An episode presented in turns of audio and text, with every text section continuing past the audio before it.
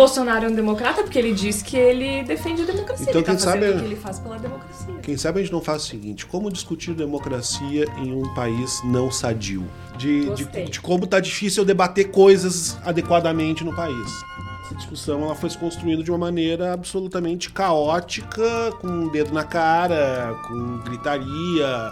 Acaba, acaba assim. Acaba. Tu, tu Acaba. perde a condução, né? Tu perde o. Tá no ar, tá no ar o. Bendita Sois Voz, o podcast de política do Voz.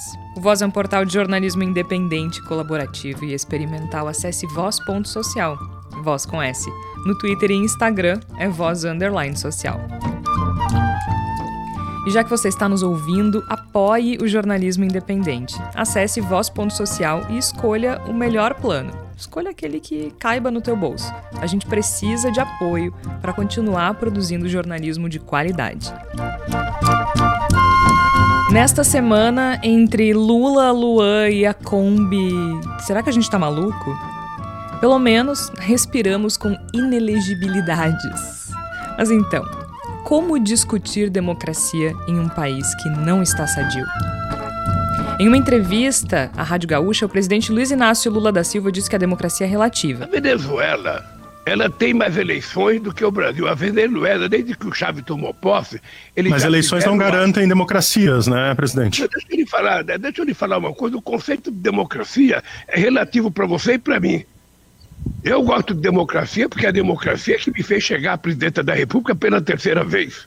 Então veja, vai ter eleições esse ano na Venezuela. Mas a gente entende que não se conseguiu conversar sobre isso de maneira adequada, sensata ou racional. E outros exemplos talvez tenham mostrado que os brasileiros têm pensado ou tuitado com o fígado.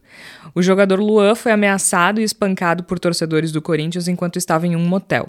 E houve quem defendesse os agressores, houve jornalista defendendo os agressores.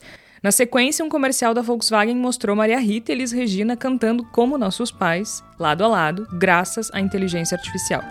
De repente, todo mundo tinha uma opinião sobre, inclusive, sobre o que a cantora faria se estivesse viva. A questão é que parece que a gente não tá conseguindo conversar nem sobre democracia, nem sobre nada. Vamos tentar então? E tem um cara inelegível para trazer uma leveza para o episódio. Chega mais que tá começando mais um Bendita Sois Vós. Eu sou Georgia Santos, aqui comigo Marcelo Nepomuceno e Igor Natucci. Marcelo, seja muito bem-vindo a um episódio absolutamente simples, nada complexo, em que a gente não tem assunto quase, né? Bem-vindo. Obrigado, Jorge e Igor. Que bom estar aqui entre os sadios eleitos pela nossa, pela nossa audiência do Bendita. Vamos ver como é que vai caminhar esse programa, de Kombi ou não. Eu, de eu, agradeço muito pelo sadia. Não tenho tanta certeza sobre isso. Igor, seja muito bem-vindo. Obrigado, Jorge, Marcelo, ouvintes do Bendita Sois Vós. Ah, vamos tentar debater um, num nível um pouquinho mais alto do que os debates têm, têm sido têm se movimentado nas redes e fora deles, porque no fundo essas coisas que parecem díspares, elas têm todas um, um grande, uma grande conexão, que é a nossa incapacidade de, de argumentar antes do 100, né? A gente está saindo do zero para o 100 com uma rapidez ah, absurda. E eu acho que a gente tem que tentar resgatar um pouco ali os 50, os 65, e eu acho que talvez seja esse o grande tema. Como voltar para os 65, como voltar para o meio do caminho, como tentar encontrar esse meio de campo. E não deixa de ser uma continuidade, uma continuação daquilo que a gente fez nos últimos dois episódios em que a gente fala de 2013, porque a gente faz ali uma apologia às complexidades, né? E aí acho que esse comportamento que a gente tem testemunhado, essas opiniões fortes e definitivas sobre coisas tão complexas como a democracia, e aí depois outras questões que surgem nessa semana, também mostram como a gente chegou a, a- a um, a, um, a um governo Bolsonaro e, e também mostram como a gente sai de um governo Bolsonaro, né? É um país que está polarizado, em que as discussões são binárias e é muito difícil conversar sobre isso quando a gente apaga a nuance, né? É muito difícil quando a gente apaga nuance, é muito difícil. E democracia é por si só um, um, um, conceito complexo, né, gente? É difícil de definir, a gente já falou aqui várias vezes sobre isso. E aí, nessa semana, o nosso presidente, Luiz Inácio Lula da Silva, uh, falou algo que deixou algumas pessoas incomodadas, outras não. E aí, a gente vai tentar conversar um pouco sobre isso nessa primeira parte do episódio, porque o Lula deu uma entrevista à Rádio Gaúcha, aqui de Porto Alegre, e ele foi questionado sobre a Venezuela. né? Super Nossa, chocante, né? Uh, ele foi questionado sobre a Venezuela durante essa entrevista. E ele disse que o conceito de democracia é relativo. A gente ouviu ali na abertura do episódio. E ele falou para você e para mim. Gosto de democracia porque a democracia me fez chegar à presidência pela terceira vez, por isso gosto de democracia e exerço na sua plenitude. E aí ele fala, né, inclusive que o, que o mundo inteiro sabe que a governança do PT é, é exemplo de exercício de democracia e tudo mais. Mas o que pega é a questão da democracia relativa, porque ele diz que na, na Venezuela há eleições. Então eu queria ouvir de vocês, antes de emitir a minha opinião, como é que vocês enxergam esse momento, assim? E, e a democracia é relativa ou não é relativa, minha gente? O Marcelo tá me olhando com. Não, não. O Marcelo apontou pro Igor. Não, é contigo. É, o Marcelo tava só me olhando antes do programa começar, assim, totalmente discordando de mim. Não, tá tudo, cara, tá tudo se encolhendo, gente. Não, Vamos lá. Eu tava, eu tava abrindo caminho pro Marcelo, mas já, então. Eu pulo. Vai. Eu acho. Eu acho que essa discussão a respeito do, do, da democracia ser relativa ou não relativa, ela passa muito pelo pelo que o Lula estava querendo dizer, não no sentido de ah, vamos passar pano pro Lula porque o Lula, coitadinho, ele só usou as palavras erradas, não sei o que, ele é o presidente da República e o presidente da República quando usa palavras erradas, comete problemas, causa problemas. Então não dá para passar pano. É um problema se ele usou palavras erradas. Mas se, como tu chega para mim e pergunta, Jorge, se democracia é um conceito relativo, eu digo que é e que não é. né? Porque, assim, uh, é claro que existe. Uh, existem elementos que fazem com que a gente tenha uma compreensão coletiva do que é democracia. Não existe a democracia da minha cabeça, a democracia da cabeça da Jorge, da cabeça do Marcelo, da cabeça do fulano, da Beltrana. Não, existem coisas que a gente vai, na tentativa, de, no esforço de definição, todos nós vamos mais ou menos mencionar ou ter como ideias pré-elaboradas do que é democracia. Democracia não é uma coisa completamente distinta, dependendo da cabeça, cada cabeça uma sentença.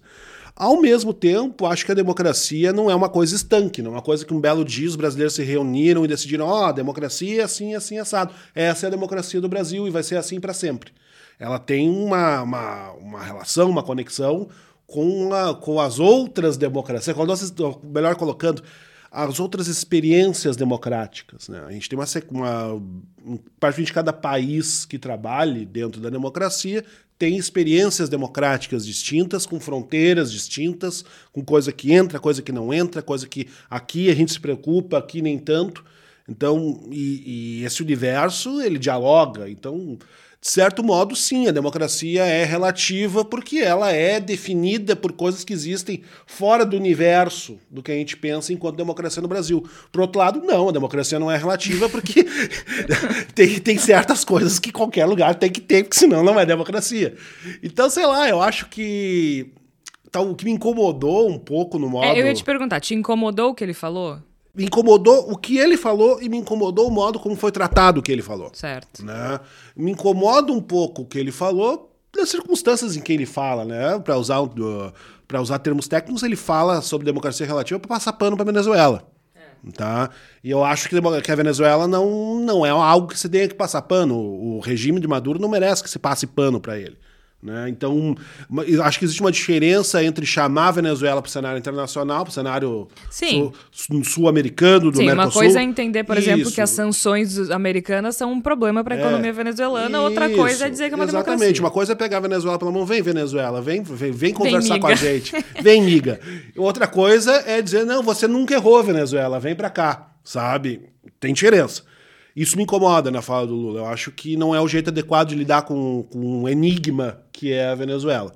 E me incomoda porque o outro lado, do modo como foi repercutido, porque eu acho que teve muita gritaria. Eu acho que se fez muita gritaria em torno de uma fala do presidente Lula que é requer debate, é uma fala, uma fala que tem que ser discutida, mas que não é a coisa mais grave acontecendo no Brasil no momento. Eu não acho que a fala do Lula tenha esse, essa gravidade para não vamos parar porque o Lula disse uma coisa muito grave que coloca É. em risco a democracia do Brasil. Não.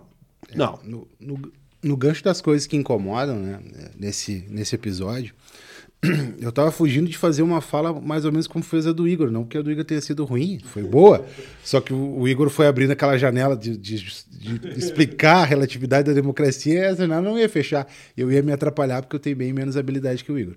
Mas, mas esse episódio do, do, do que incomoda, para mim me incomoda eh, toda vez que o, que o presidente Lula tem que falar sobre Venezuela. Né? Nem, aí, eh, mesmo nas circunstâncias onde a gente entende o contexto meritório ah, da inclusão do país, da volta do país para a dinâmica do Mercosul, as relações com o Brasil, a sua importância estratégica, ele como um símbolo do, do isolamento, da superação do isolamento em, em torno da a, a partir das sanções dos Estados Unidos. Então, me incomoda muito toda vez que o, o Lula fala, ah, relativizando, ah, toda a situação caótica do ponto de vista social e econômico que vive aquele país. Né? Ah, Basta circular um pouco por várias capitais brasileiras. Para quem é daqui do Rio Grande do Sul, de Porto Alegre, depara tranquilamente com venezuelanos que contam suas histórias. São histórias verdadeiras, não são histórias. Agora já de- no de- interior.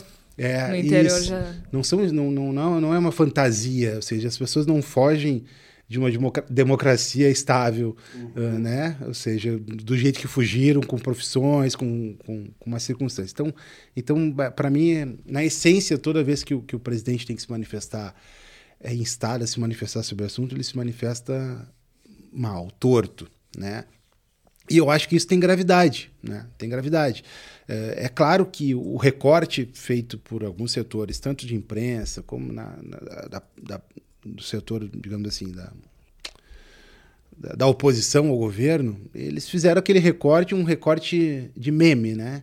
Pegar, pinçaram aquela frase, e mas foi uma frase que o Lula concedeu, né? A gente não passou aqui, eu, eu, eu mais como ouvinte, passou aqui quatro anos condenando as frases fora de contexto do Bolsonaro. Então, assim, a gente não tem que ser um pouquinho coerente, né? Porque não foi uma fala fora de contexto, foi uma fala num contexto que ele tentou justificar e justificou mal. Bom, como o, pre- como o presidente vai, como o governo vai continuar lidando com isso, vai manter a temperatura neste tom, vai parte- continuar nessa defesa ah, atravessada, meio, meio injustificável da democracia na Venezuela, na Venezuela, eu não sei.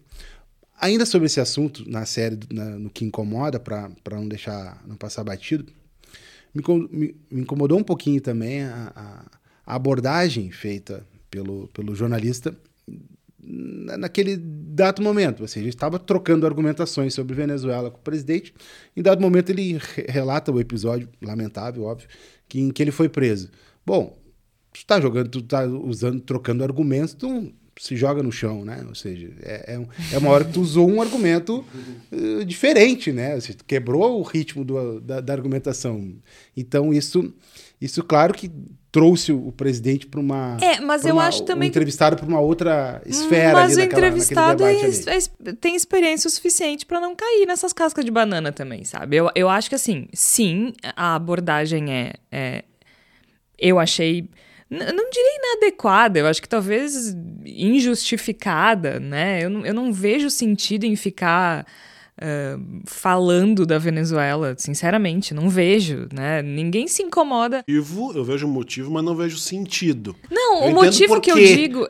Ah, Bom, ok, certo. É, é que eu- onde é que eu ia chegar? Quando se fala, por exemplo, ah, de o Bolsonaro se encontrar com o Bin Salman da Arábia Saudita, por exemplo.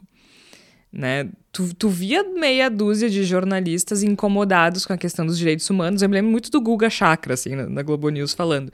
E foi o que falou quando o Lula ia se encontrar com o Bin Salman. Né? E aí depois o Lula cancelou. É, me parece que quem insiste no assunto da Venezuela não, não, não insiste por uma questão de defesa da democracia. Porque não, não existe essa insistência com outros contatos com países que não são Não, uma a- democracia. O assunto, o assunto Venezuela hoje, para cobrar o PT, cobrar o Lula hoje no Venezuela, é, o, é a versão 2020, 2020 do, da autocrítica do PT. né? Aquela pergunta que há uma década atravessou. E a autocrítica do PT? Mas justamente por isso eu acho que o Lula também não precisa cair nessa, tu entendeu? Assim, se o cara pergunta sobre a Venezuela, tu pode simplesmente dizer, olha, a gente tá mant... a, a- a nossa missão aqui, especialmente que a pauta era a retomada né, da- da- do fortalecimento do Mercosul e tudo mais, olha, a nossa missão aqui é fortalecer o bloco. A Venezuela é parte, a gente tem que conversar com todo mundo, não precisa Teria- ficar dando teria- explicação. A gente teria 38 Sabe? Opções de escape desse assunto. a- Agora sim, ó, com relação aí Com chega- dignidade. É isso, é, né? Eu acho que tem. Escape tem com dignidade. é, eu acho que tem solução. Só que eu acho que a gente tá numa questão. ahn, e aí, quando a gente pensa é se a democracia é relativa ou não é, né?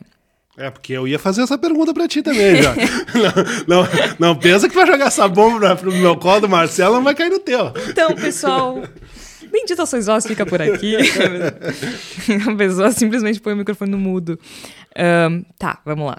Assim, ó, eu queria propor pra vocês e para os nossos ouvintes um exercício que eu acho que é muito útil, tem sido útil pra mim quando eu fico Eu vou me jogar no chão aí também. É, mas eu- tenso, Tem vou- sido útil, quer sair correndo. Enche a cara, não.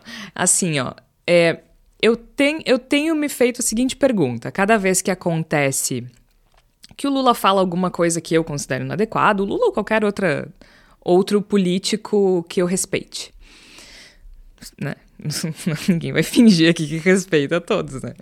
É, eu me pergunto, se o Bolsonaro tivesse dito isso, qual teria sido a minha reação? Essa é a primeira pergunta que eu faço e eu convido os colegas e ouvintes a eh, abraçarem esse exercício no, no- na, na nossa rotina democrática. Porque eu acho que é, é, é, é um bom ponto de partida sempre.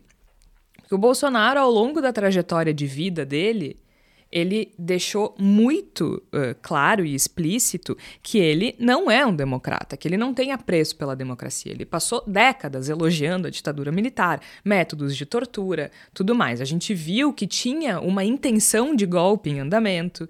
Né? A gente viu uma série de coisas que corroboram esse perfil autoritário e não democrático de Jair Bolsonaro, que não respeita os direitos humanos, que não respeita o jogo democrático, tanto que está até agora dizendo que, que foi uma fraude e assim por diante. Então não precisa, né? A gente tem quase 100 episódios falando sobre o quanto Bolsonaro não é democrático. Se o Bolsonaro tivesse dito que a democracia é relativa, a gente não ia estar discutindo se a democracia é relativa. Bom, mas o Lula e o Bolsonaro não são a mesma pessoa. O Lula tem uma trajetória democrática. E o Lula nunca eh, questionou as regras do jogo. O Lula sempre, enfim, né? Abraçou a democracia, foi presidente, é presidente pela terceira vez, foi presidente duas vezes e sempre endossou o jogo democrático. Ok, não é a mesma pessoa. Mas se o Bolsonaro tivesse dito, a gente não ia, a gente não ia estar se perguntando se a democracia é relativa. A gente ia estar fazendo um episódio sobre o fato de a democracia não ser relativa. Eu, eu acho que a gente ia estar fazendo esse episódio. Porém, eu e aí eu acho importante o contexto em que tudo se dá.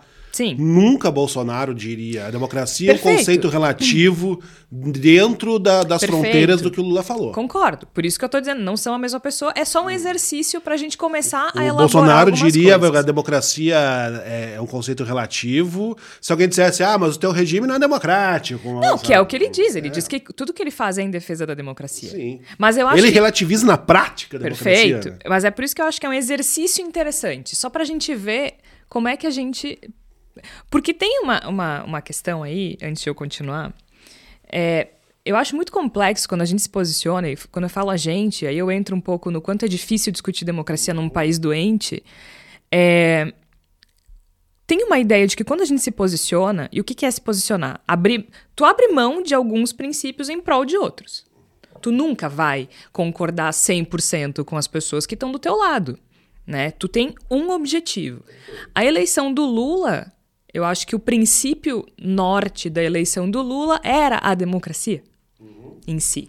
Isso tem um peso muito importante quando ele diz que a democracia é relativa, a partir do momento que ele foi eleito para defendê-la. Então, tu tá defendendo o quê? Se ela é relativa. Então, é, é, eu acho que quando a gente se posiciona, tem peso aquilo que a gente fala. Só que as pessoas também acham que é preciso aceitar ou defender tudo que esse lado que tu tá defendendo diz, e não precisa. Eu não preciso dizer que o Lula estava certo para dizer que eu votei no Lula e votaria de novo, se fosse o caso. Sim, se, e, e, se cria uma situação na qual, eventualmente, criticar o Lula é um ato de deslealdade. Isso, só que é que a gente vive nesse mundo de zero e um, né? A gente vive nesse mundo de zeros e uns em que eu tenho que concordar. Se eu, se eu não concordar com ele, eu estou concordando com o Bolsonaro, e não é isso. Né? Enfim, tá, superada a questão do posicionamento. É, é, o, a, a questão de, de a gente se perguntar, então, será que o Bolsonaro, se o Bolsonaro dissesse isso, como é que eu pensaria? Eu acho que a gente não ia estar discutindo eh, se a democracia é relativa. A gente só ia estar dizendo que ele é um autoritário, como ele de fato até, é. Até porque a, gente, a, a nossas, a nossa base para a discussão, é outra. do que o Bolsonaro falaria, a, a, a gente traria outros elementos, claro, não a trajetória democrática, a, mas sim a trajetória de contestação da democracia. Claro. Né? Então, a gente não partiria do, do, do mesmo lugar, eu acho, para fazer a interpretação. E, mas, é, e... mas é só um exercício, é só uma. Ah, estamos fazendo. É só uma brincadeira. Estamos fazendo. Né? Tanto democracia como de liberdades, né? O outro, outro conceito que o Bolsonaro também desvirtua totalmente. Família, todos. Qual o conceito que ele não desvirtua, né? Mas aí a gente chega na questão. É, superado esse exercício do se o, o que, que o Bolsonaro. Eu acho que tem uma questão que é a seguinte. A gente está partindo, eu, eu vejo que a gente está ignorando essa discussão toda, principalmente quem está defendendo muito fortemente a fala do Lula sobre a democracia ser relativa. Eu acho que a gente meio que ignora um parâmetro que já está tipo, em toda a, a, a já está consolidado em toda a literatura da ciência política, assim. Tu tem parâmetros mínimos para considerar uma democracia. Tu precisa ter eleições livres, eleições justas, né? Uh, as pessoas precisam ter condições de participação mais ou menos iguais, né? A gente sabe que não é assim na ponta do lápis. Né? A gente sabe, assim, um filho de um político não, não tem a mesma, o mesmo acesso do que uma pessoa pobre de periferia a, a, a uma eleição. Mas, na, na teoria, acesso igual uh, e tudo mais. Todos os cidadãos são iguais, têm liberdade, participação e tudo mais. Só que eu acho que quem, quando a gente pensa na democracia ser relativa, a gente pensa numa democracia ideal. Esse é o problema. E aí que isso não existe. Né? O que não significa que a gente não tenha que questionar o que, que precisa ser feito para chegar numa democracia ideal. Assim, eu acho que a gente tem que questionar que tipo de democracia não protege o seu povo?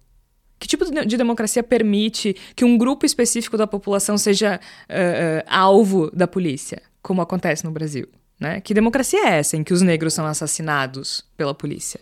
Em que os jovens negros são assassinados pela polícia? Que democracia é essa em que as pessoas passam fome? Que democracia é essa em que as pessoas não têm onde morar? Saiu o censo agora, né? Tem mais de 500 mil imóveis ociosos em São Paulo. E o déficit habitacional acho que é de 300 mil. Como? Que democracia é essa em que as pessoas não, não, têm, não têm acesso à educação?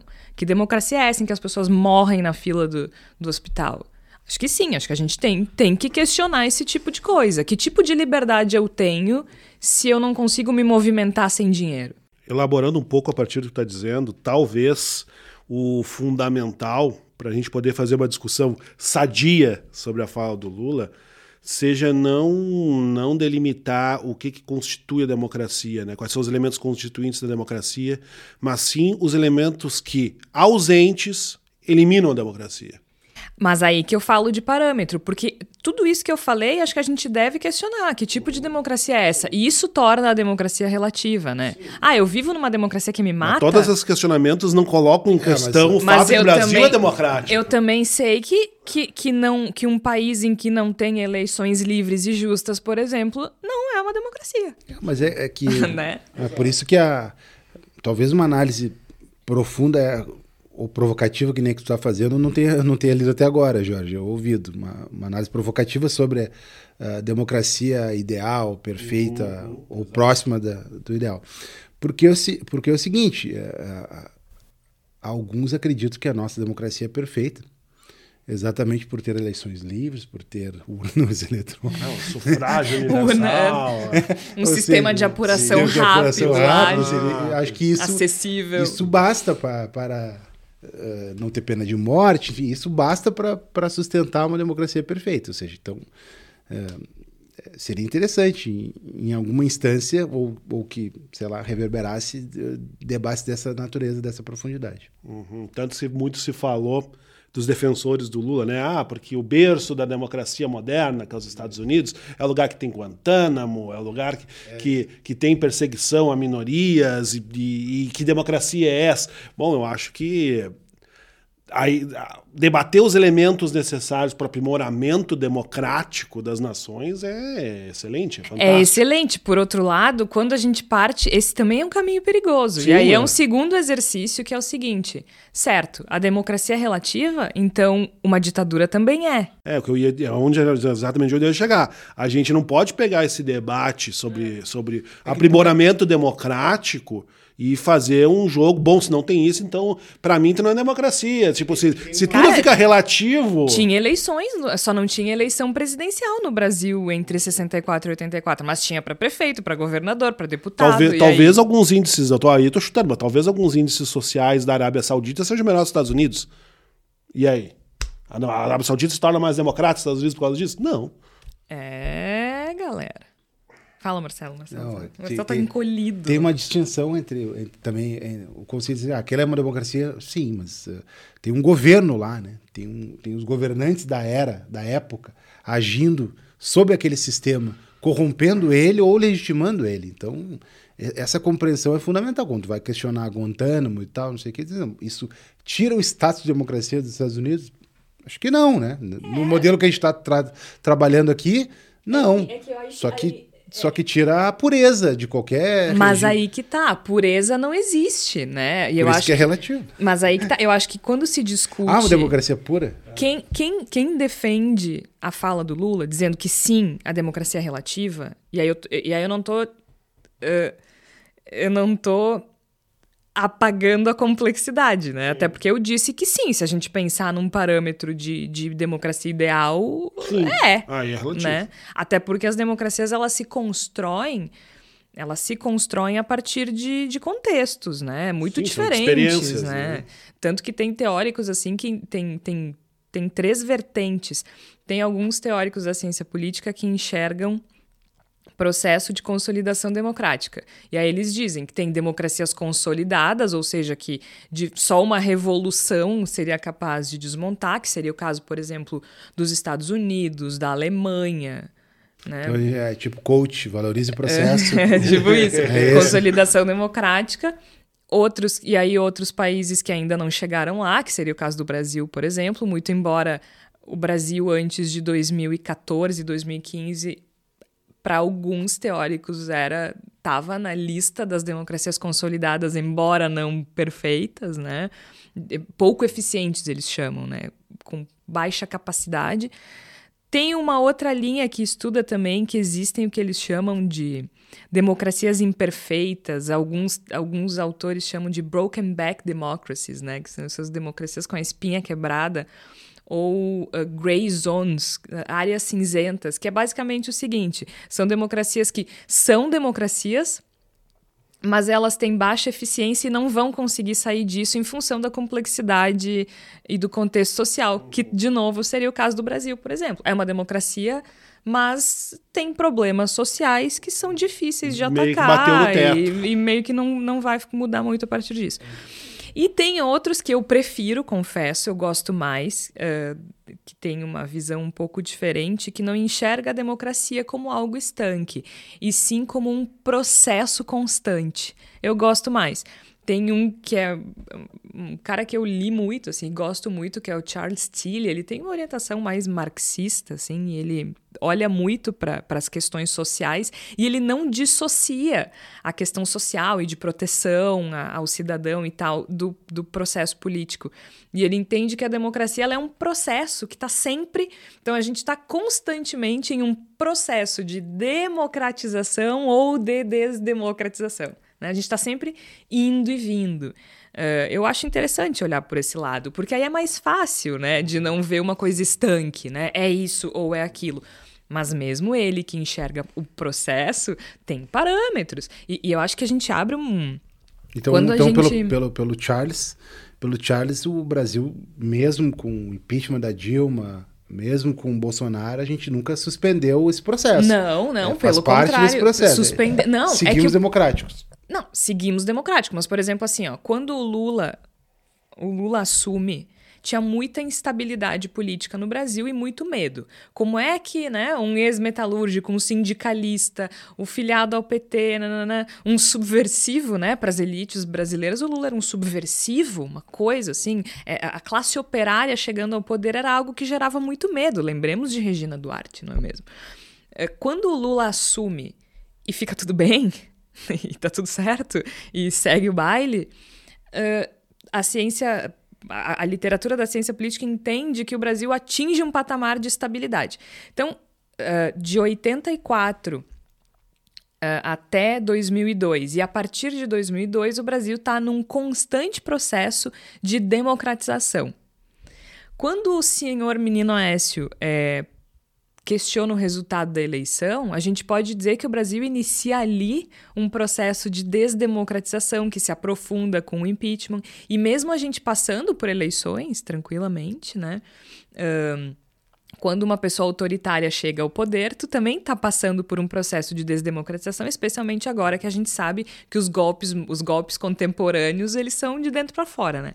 Então, Agora, com a eleição do Lula, em tese, a gente está retomando um processo de democratização. Então, para o Charles Tilly, nunca para. É uma montanha russa eterna, assim, né? Em, assim, falando grosso modo. Uh, mas é. Mas ele também entende que tem detalhes que a gente tem que botar na parada. Tipo assim, ah, aumentou a violência policial.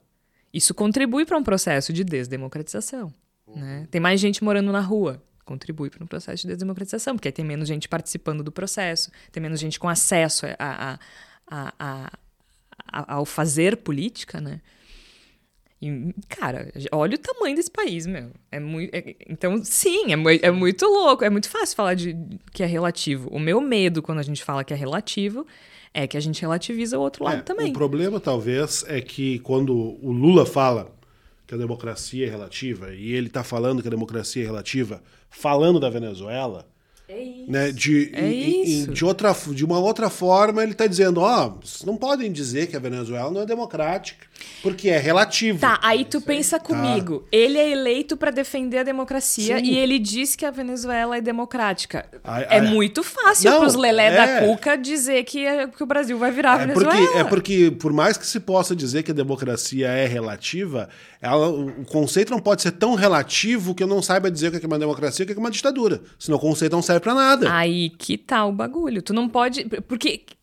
Como é que é a campanha? Não, mas é que, que, o que é Lula- inegociável. O Lula, o Lula, não sei que eu esteja enganado, se não foi nessa entrevista em outra, ele sustenta que é a democracia na Venezuela porque teve eleições. Sim, ele falou nessa. Ele disse Foi que tem mais eleito. eleição que o Brasil. Tem, foi eleito, tem Sim, um processo, ele tem parte desse votação, princípio, tem exato. inspeções, né? tem organi- organismos internacionais. Ou seja, ele defende a partir daí. Em contraponto ao Guaidó, que é um golpista, que tenta Sim. gerar instabilidade lá, suportado pelos Estados Unidos. Ou seja, o, o presidente se agarra no conceito de democracia na Venezuela tão somente pelo aspecto eleitoral.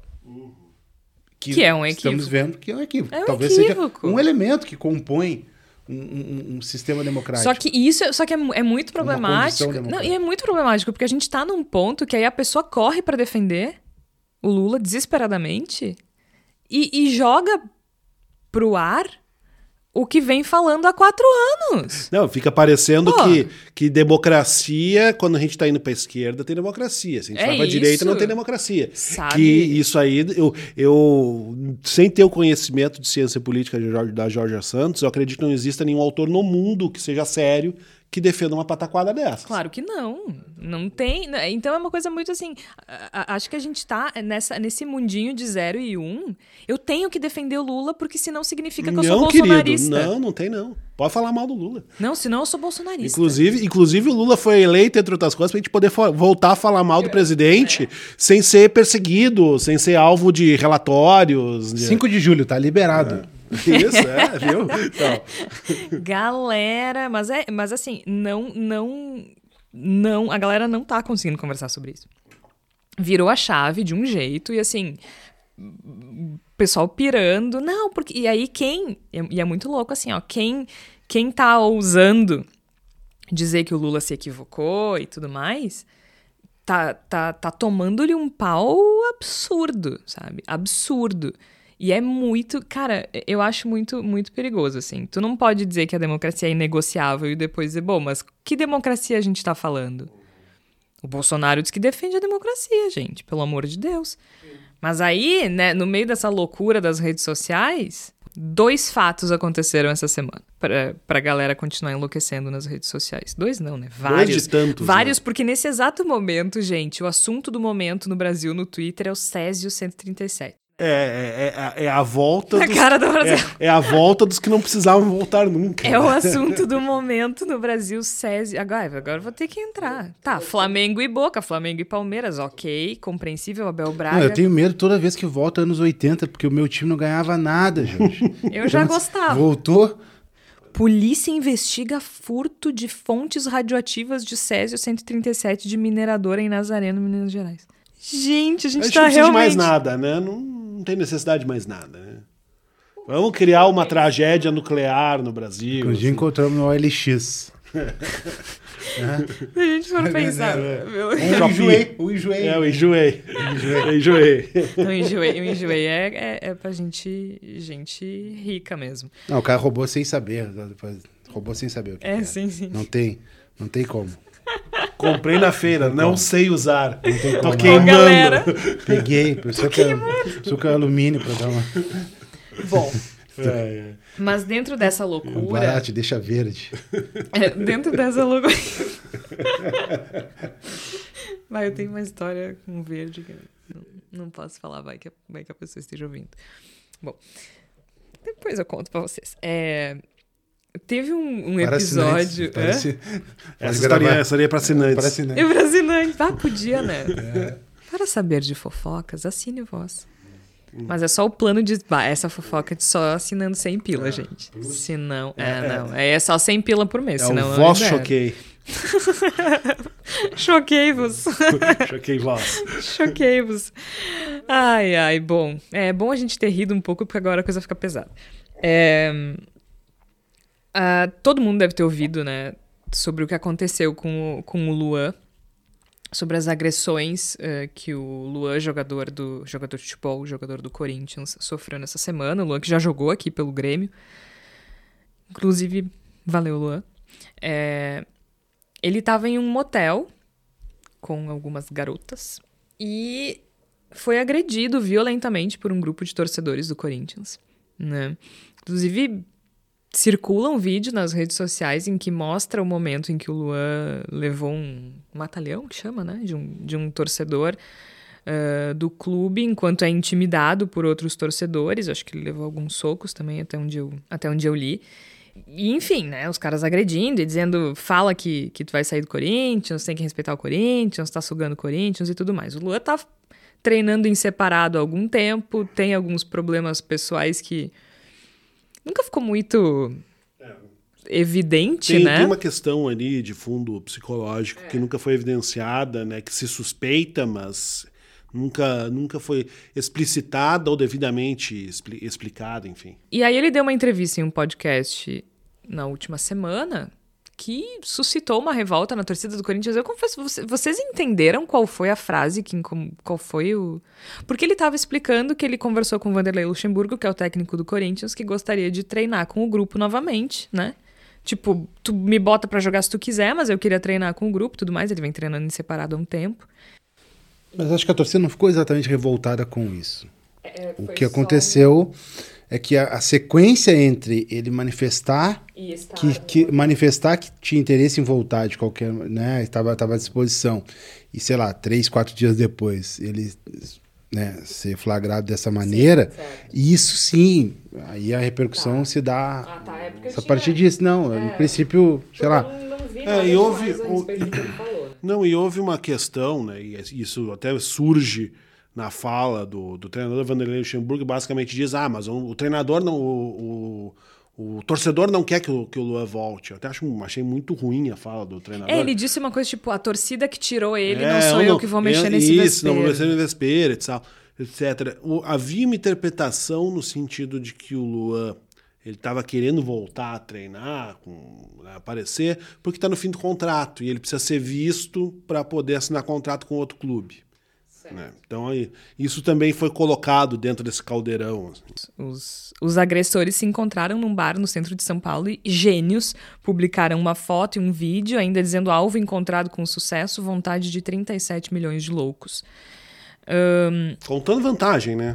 Sim, é. E aí, aí na terça-feira o Lua postou uma foto nas redes sociais dele que mostra o sangue na, na bermuda e tal, e ele com a frase não é só futebol. O Corinthians confirmou que, que ele foi agredido por, abre aspas, supostos torcedores, fecha aspas. tá, né? E, e lamentou o ocorrido e tudo mais. Eh, a questão que surpreendeu, não sei se surpreendeu, a mim surpreendeu, foi que muita gente defendeu os torcedores. É, não, acho que aí, aí voltamos um pouco pro, pro dito no- no- na primeira parte do programa, né? Tem que al- alguns, alguns parâmetros a gente tem que ter. Senão a gente não pode discutir nada, né? Senão tudo vira opinião bololô, vira, vira a grande geleia amorfa das opiniões, cada um acha o que quiser. Assim, o, se o Luan não estava com menores de idade no, hotel, no hotel, não interessa com quantas mulheres ele estava, quantos amigos que ele estava, quanto ele gastou, se ele comeu bife à parmegiana, hum, hum, se pediu pizza, não interessa absolutamente nada. Não tem nada de errado. Não tem nada de errado. Não há nada de errado, nada que justifique de forma alguma sequer uma reprimenda, que girar uma, uma agressão física. O Luan, se o Luan está sendo pouco profissional, se o Luan, o Luan não joga pelo Corinthians desde fevereiro do ano passado, né? Já é mais de um ano que não joga pelo Corinthians, né?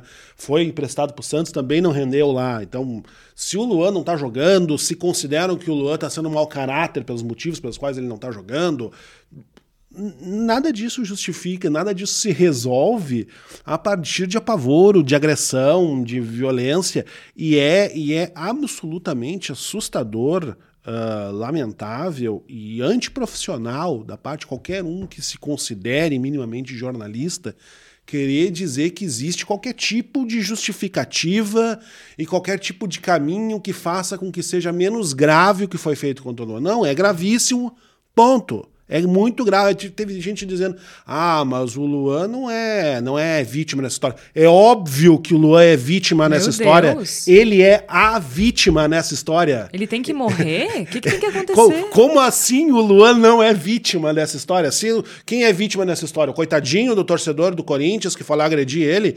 Gente, pelo amor de Deus, aí a gente entra num terreno em que a gente começa, e, co- e aí eu acho que se relaciona com o começo do nosso programa, a gente começa a, a relativizar, a dizer que são debatíveis os conceitos que são basilares. E se a gente começa a debater o que é basilar, a gente não tem, não tem condição de discutir nada. Não, interessante que o programa começou a, a gente, a- apesar de parecer pautas diferentes, né?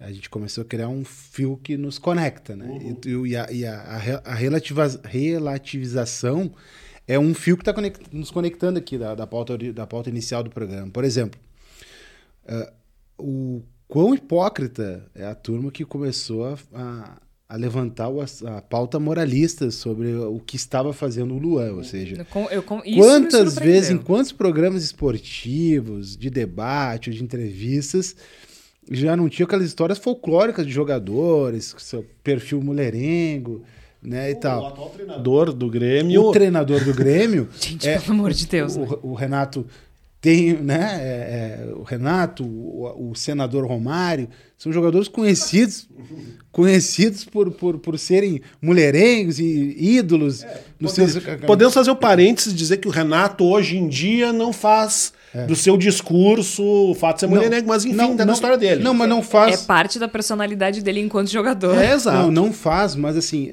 em que pese as várias restrições que eu tenho quanto ao Renato, o Renato é um cara que sempre deu entrevista dizendo que não importa pra ele o que o jogador faz, enquanto não está prestando contas no- na programação do clube. Então, assim, esta hipocrisia. Então, para quem é do meio futebol, sabe que este código, tu só se tu romper ele, tu está sujeito, né, à disciplina do clube. O universo esportivo, do jornalista esportivo, tendo pelo menos o que eu vi ontem, foi foi de enojar, né? Porque eh, vimos jornalistas passando pano, jornalistas se distanciando do jogador e se aproximando de torcida organizada. Aquele papo que a gente sempre costuma ouvir, sempre que tem algum episódio de violência de torcida organizada, porque tem que extinguir as torcidas, porque é isso e aquilo. Ontem, pelo que eu entendi, já que o- a questão era o Luan, né? eh, foi suspenso esse debate. Essa pauta foi suspensa e, e o, e o- e o assunto do Luan virou a justificativa dizendo assim, ah, mas ele, como é que é? Colheu o que plantou. Eu quero dizer que eu vi o Casagrande dando lição de moral. Isso aí, pra mim, é assustador.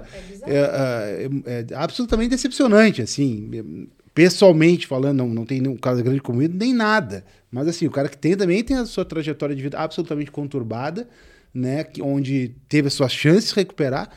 Pegou o Luan, que foi vítima, agredido, exceção feita a qualquer outra coisa, o, Le- o, o, o que aconteceu com o Luan foi uma agressão, foi uma violência absurda. né? injustificável. E covarde, né? Ou seja, nem, nem nas mesmas bases que ele tinha. E vocês notaram que nenhum jogador se solidarizou com ele? Sim. Vocês perceberam? Não que eu tenha visto, talvez tenha tido algum, dois ou três, mas assim, não houve uma. Ah, Uma. Você, teve mais gente se solidarizando com o Neymar, que traiu a namorada, do que com o. Com o. Que também eu achei uma bobagem a, fias- a proporção que tomou. Tipo, o que, que o cara faz na vida privada dele tem a ver com a gente, né? Mas enfim, eu não vi gente se solidarizando com o Luan ou apoiando. gente, eu, É que- eu não sei vocês, eu acho que isso é caso pra parar o futebol. Tipo, É que pega mal. Mas pega, mal. É, paga mal porque não é com eles. Pega mal porque é contra a torcida organizada. Vocês, ente- vocês entendem que daqui a pouco alguém pode morrer? É, mas o. Eles vão esperar um jogador ser assassinado por uma torcida organizada? Ou um treinador? Ou É. um dirigente? É, aí- aí a gente tem que ver também que o jogador de futebol não é exatamente a classe mais politizada do mundo, tá? Provavelmente o Luan tá indisposto com seus colegas de clube, que também poderiam, por exemplo, ter feito pressão com o Vanderlei Luxemburgo. Não, deixa o cara treinar conosco aqui, não sei o quê. E pelo jeito isso não aconteceu, né? Então não se sentem dispostos, por um lado, a defender o Luan por ser o Luan, e não se sentem dispostos a defender o Luan porque contra Gaviões é fiel. Tem variáveis que a gente não alcança aqui É, é, sobre o assunto Luan, especialmente a falta de solidariedade, porque, olha, eu, eu vi algumas entrevistas antes desse episódio, vários jogadores dando pau no Luan mesmo. Sim, dando letra, né? Dando esse letrinha, cara, mas esse exato. cara não quer, porque não quer, tem que querer, se não quiser. Então, assim, meio que se normalizou, tá? É, esse jogar pedra no Luan. Então, num episódio como esse, ainda mais agora, né, somado a esse, a essa situação de violência aí da torcida organizada, eu acho que, eh, honestamente, Jorge, do mundo do futebol eu não esperava solidariedade. O que eu não esperava era uma posição tão rasteira de alguns setores Exatamente. da imprensa esportiva brasileira. Concordo plenamente com o Marcelo, é, isso aí. vocês têm razão, é, é muito bizarro, assim, é muito, muito bizarro o que aconteceu. E claro, né, in- invariavelmente isso pauta toda a discussão. Como é que a gente. Agora, assim, a gente tá aqui conversando sobre como discutir de maneira saudável e, e, e abraçando as complexidades, quando quem. Acho que a gente ainda pode falar em formador de opinião, né? Acho que. Não sei se formador ou. Acho que agora é mais Influenciador. né? O influenciador eh, relativiza uma agressão dessas. Como é que isso reverbera em todas as outras esferas de convivência? Não tem como a gente esperar que as pessoas discutam esse assunto de uma maneira saudável no Twitter se as pessoas estão na televisão, estão no YouTube, estão nas rádios falando que o cara mereceu. Não, se ele esse tivesse assunto- sido morto, um- ele foi virou- ameaçado de morte. virou meme instantâneo. É é um episódio de violência onde na, na- no, no- no filtro ali, né, na- na- naquela máquina de filtrar e de depurar das redes sociais, ele virou- ela virou outra coisa. Não, não parece um episódio de violência. Não é traduzido, é traduzido como um- uma lição, um para-te quieto. Um negócio, uma- um acontecimento uma- pitoresco. É, isso. Ah, né? Algo assim, algo de colégio, assim, como tu pega eh, de bullying. Né? Ou seja, não é algo de violência mesmo, onde o cara podia ter sido morto ali, ou seja, tranquilamente. se tu- não- não- podia, sim, eles podiam ter esfaqueado, matado, um E se não sair de São Paulo, pode, inclusive, né? Se ele não sair de São Paulo, se não abandonar o Corinthians, ele pode, inclusive. Porque se acontecer uma dessas, todo mundo bateu palma.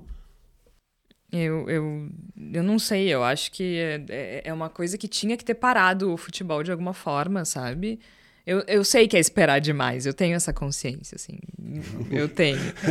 Ela já falou se justificando. Mas é que o Marcelo, ele me dá uma olhada, tipo, Jorge, acorda, filha. Eu sei, mas, mas eu também acho que é, é uma... Bobinha. Não vai nessa. É, só que ao mesmo É amigo, tempo. né, amigo? Mas É assim, né? Não é o meu que tá lá, é o deles. Correto, Assim, né? O, o que que divide o Luan de qualquer outro jogador em qualquer outro clube? É, que talvez. Porque assim, né, gente? O Corinthians não é o único clube Não, é que que tem que torcida organizada aconteceram. A gente já vê É, jogador que manda. Pô. Jogadores que. A torcida dá esses, essas blitz aí, encontra o jogador na balada e vão, manda o cara pra casa. É, e como eu pega na disse, rua. e como o Marcelo disse, melhor dizendo, tem, tem camadas que a gente não, não, não consegue acionar. Possivelmente, muito jogador não tá falando nada porque concorda com a agressão. Porque acha, não, Claro. pô, esse meu, esse meu colega aí não tá correndo, tem, mais que levar um apavoro 800 mesmo. pau por mês eu ganho 250 É, aqui. exato, tem mais que tomar apavoro. Então, acho que tem, tem várias camadas aí. aí o, o- o- concordo plenamente com o Marcelo. O resumo da história é assim, como foi tosca e como foi rasteira a posição de boa parte da imprensa.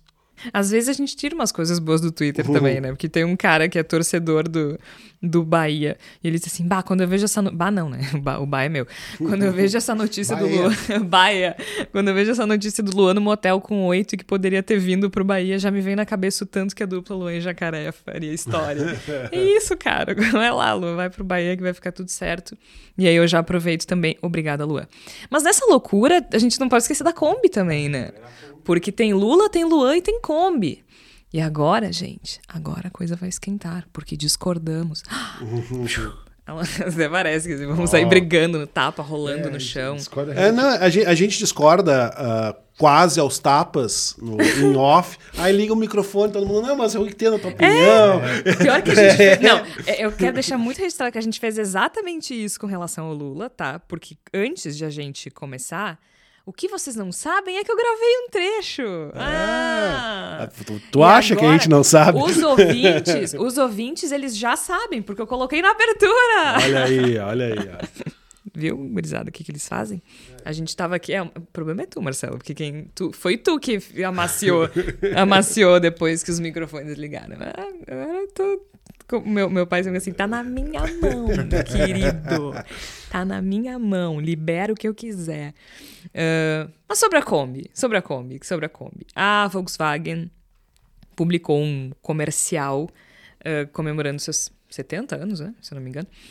E é um comercial com a Maria Rita dirigindo uma Kombi elétrica futurista e a Elis Regina, produzida a partir de inteligência artificial, em uma Kombi antiga, ambas lado a lado, entoando como nossos pais. Belíssima canção de Belchior. E aí, a internet explodiu. Entre choros e revoltas, a internet explodiu com a Kombi. Igor Natush, ficaste incomodado, Igor Natush? Eu vou fazer, vou começar fazendo um pequeno protesto. Porque sempre que eu coloco a minha opinião contrária primeiro e depois a Georgia tem a capacidade de colocar a opinião dela, fica parecendo que eu sou irracional e ela é a ponderada. Ah, tinha... eu- Será eu- que eu faço é- isso inconscientemente? É, eu, eu falo com o fígado e surge a Georgia para. Tá, eu É, começo então.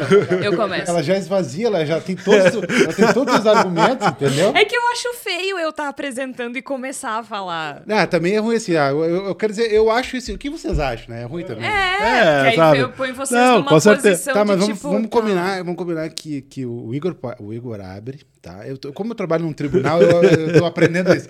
O Igor abre. Não, o, Mar- Marcelo deixa- é especialista em gestão de crise. Olha aí.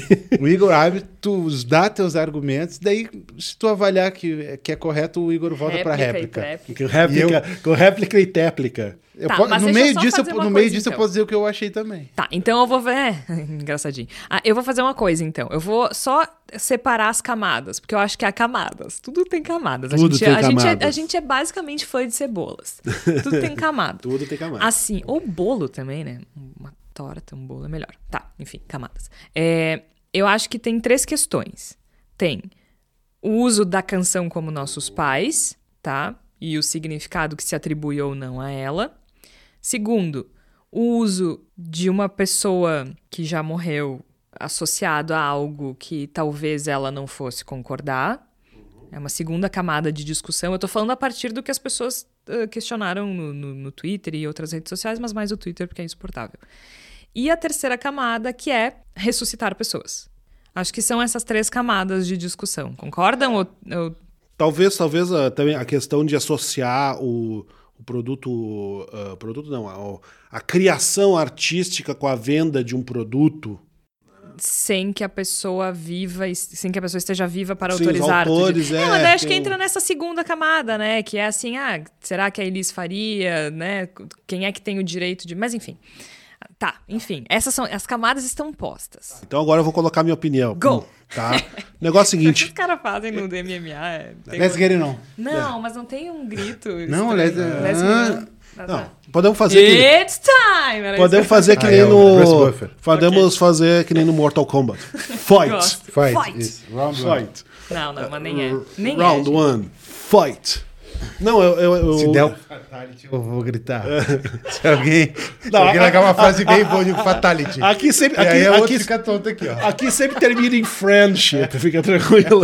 Aqui é- mas, ah, mas o negócio é o seguinte: eu, eu fiquei muito incomodado com a propaganda. Tá? Eu fiquei muito incomodado com a, com a propaganda. Tá? E, assim, e, e acho importante, uma palavra, uma palavra fundamental no que eu estou dizendo é eu.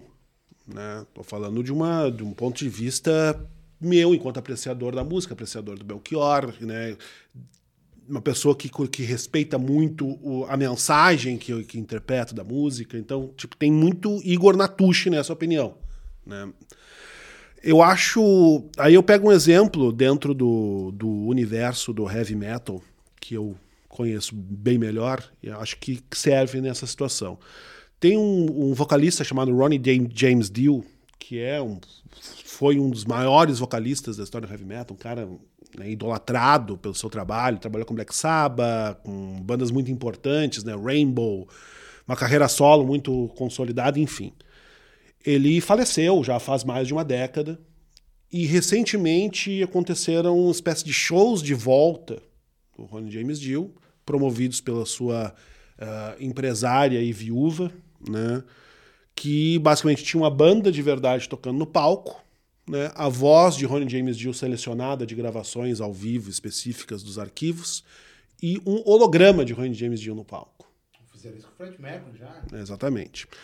Então, ah, ele, é- era o show inteiro, a banda tocando, Ronnie James Dio cantando e se cobrava ingresso. pra- é. Eu considero isso grotesco. Pra mim isso é grotesco, isso não é um show, Ronnie James Dio não tá lá, não é um holograma, não, é- não, eu não vejo isso como uma homenagem, eu não consigo ver em que aspecto o artista está sendo homenageado nisso, na medida que é uma pessoa que está morta e que está sendo utilizada para ganhar dinheiro, em última análise. Os shows, shows não são de graça, não é doação de um quilo de alimento não perecível. Tá, isso, isso valeria. Por que, que isso não se aplica para uma regravação? Uma, uma regravação, tu, tu considera, vamos supor, se eu pego ah, músicas de arquivo de Ron James Dio e vira um novo disco, sabe? Bom, aí tu, tu ainda tem um legado artístico que está sendo resgatado, né? São músicas que as pessoas não ouviram, as pessoas estão reconhecendo. Não, uma, umas músicas que as pessoas já conhecem, a Geórgia vai Não, mas gravar um a- álbum mas, do... mas aí, mas aí a Georgia expressando a sua admiração artística pelo fulano. isso Mas ela também tá fazendo isso pra ganhar dinheiro. Mas não apenas para ganhar dinheiro. Né? Não, não com o objetivo primeiro e primordial de ganhar dinheiro. Tu, tem uma, tu, tu vai oferecer para as pessoas algo novo, uma música feita para uma pessoa que existe, a partir de gravações que foram feitas de um artista. Mas um holograma, tu tá oferecendo algo novo pra uma pessoa que não teve oportunidade de vê-lo em vida e, e é, e é fã dele. Mas é, mas é bom, é, de novo, é o Igor falando. Pra mim é uma farsa. É uma farsa. Tu tá. Tu, tu- não é a experiência de, de assisti-lo ao vivo, é a experiência de, de imaginar como seria aquela pessoa que está lá ao vivo e, e a partir de uma reprodução de algo que não existe mais, que é a pessoa. Se a Georgia gravar uma música da Elis Regina, bom, a Georgia existe. Ela, Acho que a Elis voltaria pra me assombrar, mas ok. não, eu, eu, eu acho que ela, no- ela, no mínimo, daria um tapinha no ombro. Eu sei que tu te esforçou, que tu foi. um dia tu chega lá. Mas, enfim, a gente trabalharia, estaria trabalhando a partir de, de, de um esforço genuíno da Georgia para cantar, né, de, uma, de, uma, de, uma, de uma preocupação genuína no sentido de produzir uma faixa. Tá?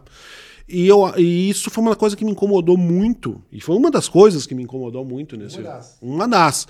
O fato de. O, o fato de Que a tá su- Georgia já, ela já relativizou a tua. Exatamente. Te Perfeitamente. forçou, ela te- Provoca- Ela te Só tô forçou. ela- provocando. Ela te forçou, te sus- sustenta Não, na é- primeira camada. provocando. Nem segura a segunda ainda. Essa é a primeira camada. Eu acho que a gente está tá, tá, tá oferecendo uma farsa para as pessoas, em primeiro lugar.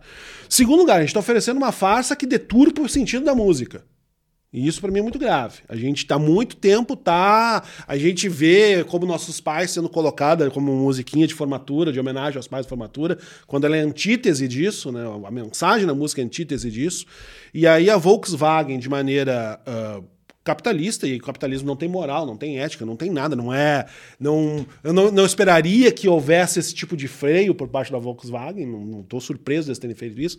Tem que mas ter freio Volkswagen. é, isso, precisa, precisa. Pelo amor de Deus. Precisa, mas o que que faz? Ela pega ah, o trabalho artístico, né, e, e para ter o seu lucro a partir da captu- captura e reforça a deturpação.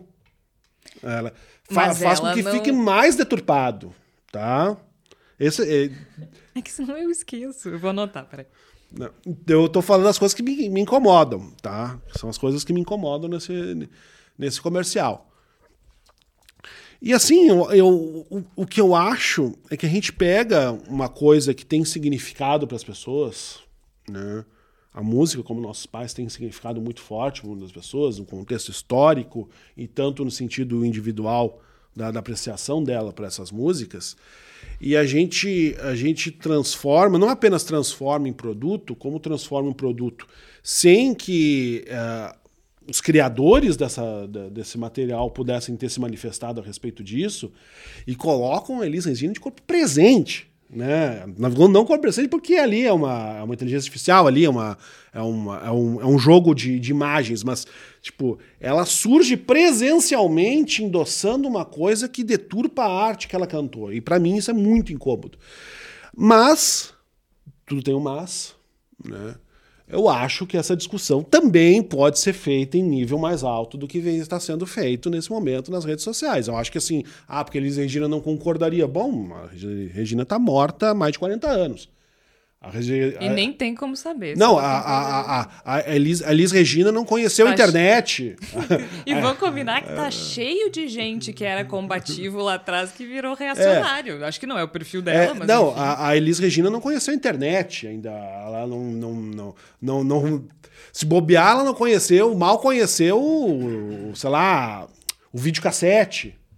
Sabe? Então, ela não, ela não tem nada da bagagem para aprovar ou não aprovar. E aí eu puxo um exemplo recente do que está se falando da possível última música dos Beatles, que está sendo trabalhada a partir de uma gravação antiga da voz do John Lennon. Né?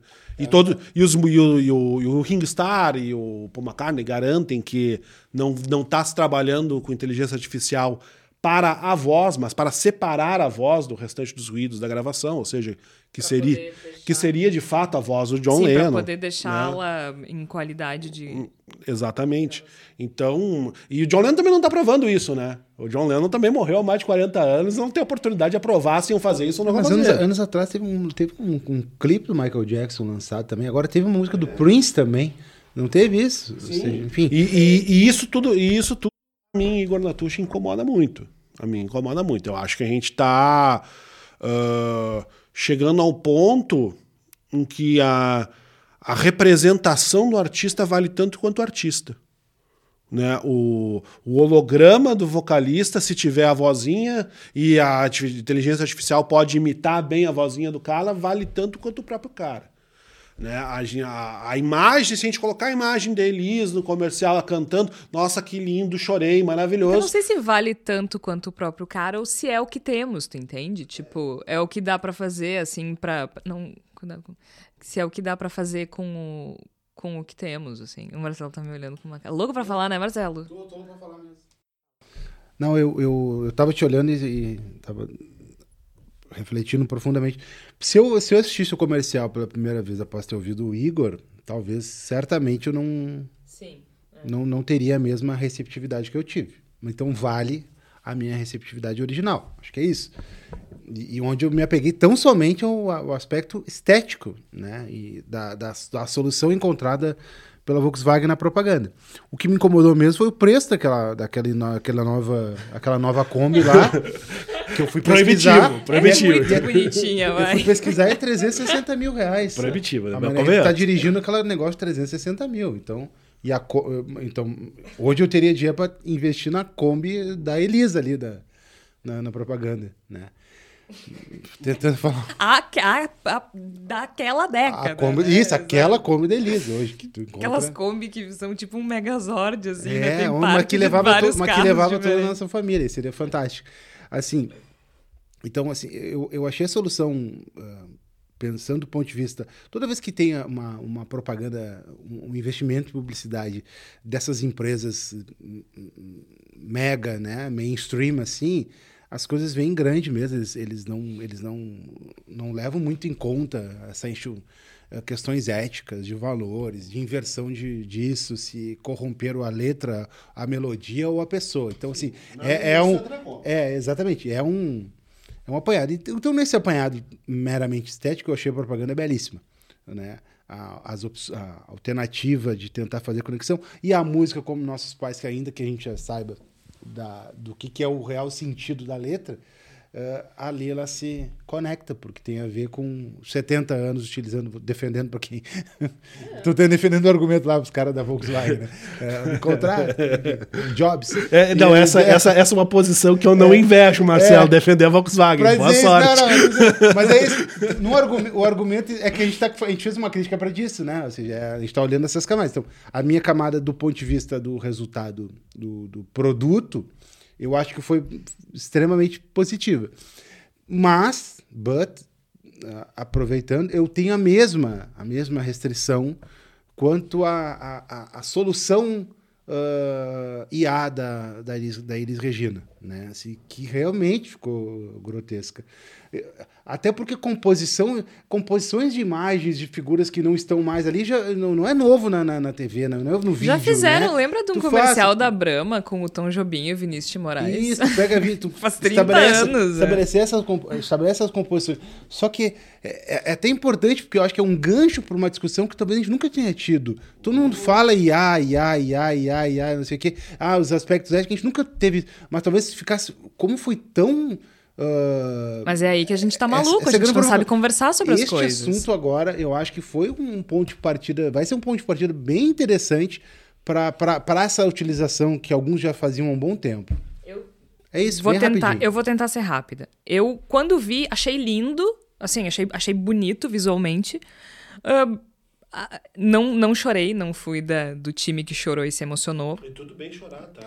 Tudo não é, chorar. mas sabe por que, que eu não chorei? É, ninguém precisa concordar com a minha indignação. Se mas achou sabe, lindo, tá bonito. Mas eu achei lindo. Eu só, eu, o, o, que eu não chorei é por causa da música. Eu achei meio burro. Tipo, tá reclamando que faz. Tipo, não é legal fazer como os nossos pais.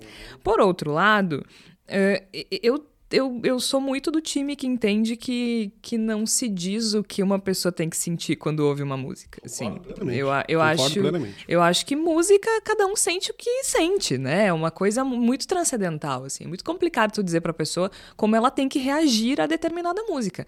E aí eu entro numa questão que o Igor fala, que é é, é, tu, tu, que é, tu pega uma coisa que tem um significado e transforma num produto sem que os criadores pudessem ter se manifestado, né? Que, tipo, deturpa a arte que ela cantou.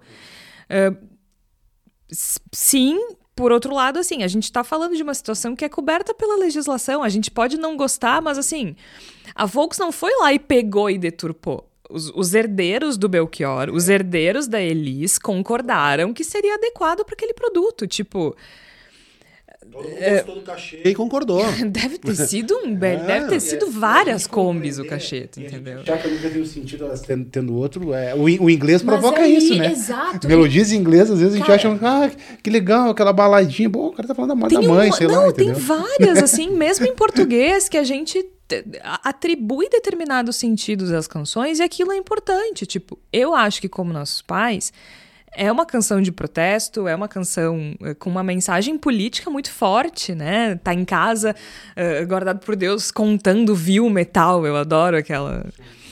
Eh, Ao mesmo tempo, para a maioria das pessoas, traz uma mensagem eh, nostálgica.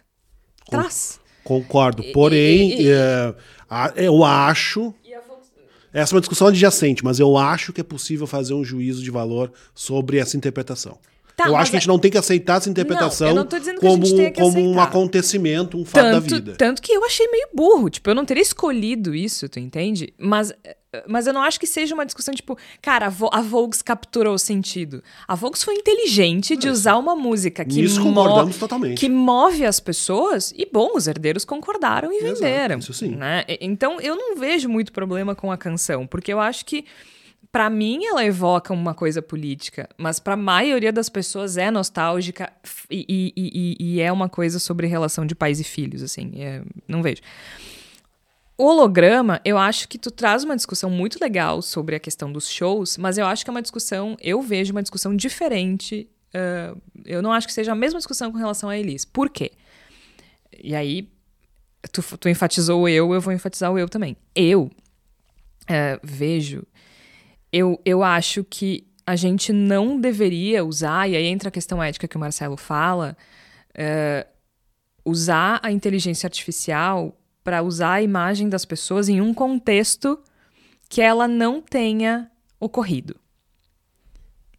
Explico, tipo, a Elis nunca dirigiu uma Kombi numa estrada ao lado da Maria Rita adulta. Ah, mas a Elis já fez um show. Então, assim, eu não, eu, não, eu não iria assistir um show de um holograma. Mas é, a- aquilo aconteceu. Tu entende? Tipo, pega o show. Ela gravou um DVD, por exemplo, que é belíssimo. Ai, me fugiu agora o nome do disco, daqui a pouco vem. Que é uma coisa maravilhosa, num circo. ah, ela cantando atrás da porta, chorando, assim, é uma coisa perfeita.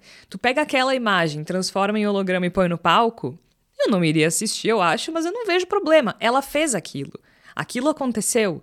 A gente tá agora testemunhando de num outro formato. Eu não, eu não vejo muita diferença em ver o holograma dela no palco e ver ela na TV, sabe? A mesma imagem. Eu vejo problema em colocar a pessoa em uma situação que não aconteceu. Que é o caso. Ela nunca dirigiu uma Kombi ao lado da Maria Rita. Sei lá, pegar a imagem da Elise e botar ela pra vender roupa da Renner. Ela nunca fez isso. Porém, ah, aí a gente trata com a, da- a percepção de quem está assistindo.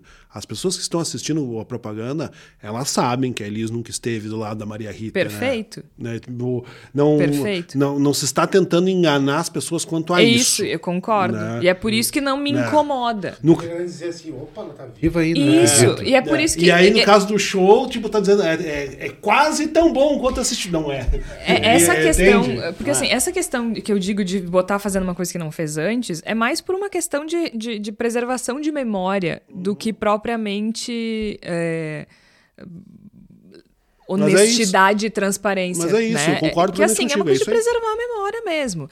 Agora, a terceira camada, que é a Elis não faria isso porque a Elis eh, cantava em greve de metalúrgico e agora. Cara, não Isso sei, sabe. ninguém Isso, sabe, mas essa- nem eles sabem. Talvez ela achasse maravilhoso. Então, assim, ou a gente. Ou, ou eu e minha filha? Ah, é, fantástico, bah, que coisa legal. boa, exato. sabe? Me compraram no argumento, o que eu tava dizendo aqui. Ah, É, legal, achei legal. Não, não tem como saber. E, é isso, e aí a galera tá surtada. Tipo assim, tu tá realmente ah, querendo me convencer que tu sabe o que a Elis faria e os filhos dela não sabem. Porque eu não acho que os filhos tenham pensado sobre a mãe faria isso ou não. Porque isso é inócuo, isso, isso é uma discussão vazia, isso não existe, ninguém sabe. É a mesma coisa agora, há, pouco teve a discussão sobre o Senna, né? Uhum. Se o Senna apoiaria o Bolsonaro ou não. Ninguém sabe. É uma, é uma coisa. Foi o que eu disse, a Elis Regina morreu em 1982. Né? Não existia computador pessoal nessa época, não tinha nada. E, ela, ela não tem nenhum contato com essa tecnologia que levou a inteligência artificial. Sabe? Assim. O, o programa o programa já está com três horas quase. O título do programa chama a, a, questão da, do sadio, né? Ou seja, é, o assunto do, da Elisa agora e do Senna é tão maluco que hoje o morto sofre hate, né? É isso! morto até então em contexto, que o morto, né, morreu é. e todo mundo constrói, fala bem, fala mal, bom, e deu, ele fica num, numa, num limbo ali, né? Uhum. É, literalmente falando. Mas a, agora não, agora tu, tu, traz discussões atuais onde tu pensa o que, que o morto. Qual é que seria a posição da pessoa que já morreu e, bom, e traz ele para dentro do rede. O, Osmar, Osmar Terra lutava contra a ditadura, sabe? No MR8. Eu, assim, é, acho que era do MR8. Se não era, era algo parecido.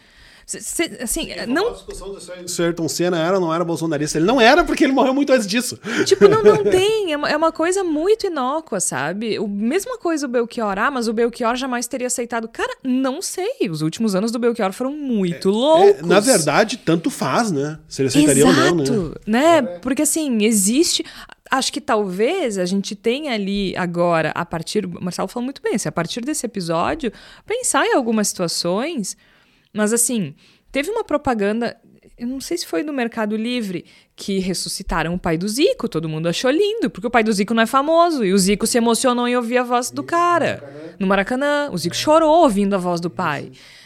Um, assim, eu, eu acho que talvez o que tenha que. Pra, pra a gente tenha que olhar para a legislação de direitos autorais, direito de imagem, uh, direito moral também, que chama, né?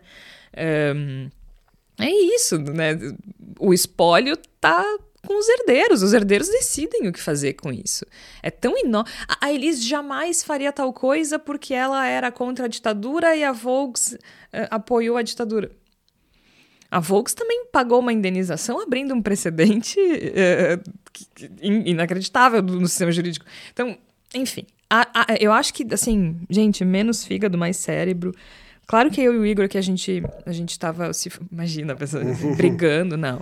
É. Viu? A gente fica muito é. anjinho, né? É que eu disse, a gente é, nem brigou. Ah. E o Marcelo não deixava. Eu ia provocar o Igor aqui, ele só me olhava, tipo, tipo quieta. Quieta. Porra, meu. Não, é, como eu, como eu disse aqui, nesse Mortal Kombat sempre acaba em frente. O negócio é aqueles debates dos anos 90, entendeu? Eu nunca. Que anos 90? Nem precisava. Agora, ai, foi muito maravilhoso. Acho que foi na eleição de 2005, 2006. 2006 o, o seu Colares debatendo com a Ieda, no debate da TVE. Eu nunca vou esquecer que ele disse: a senhora é uma balaqueira.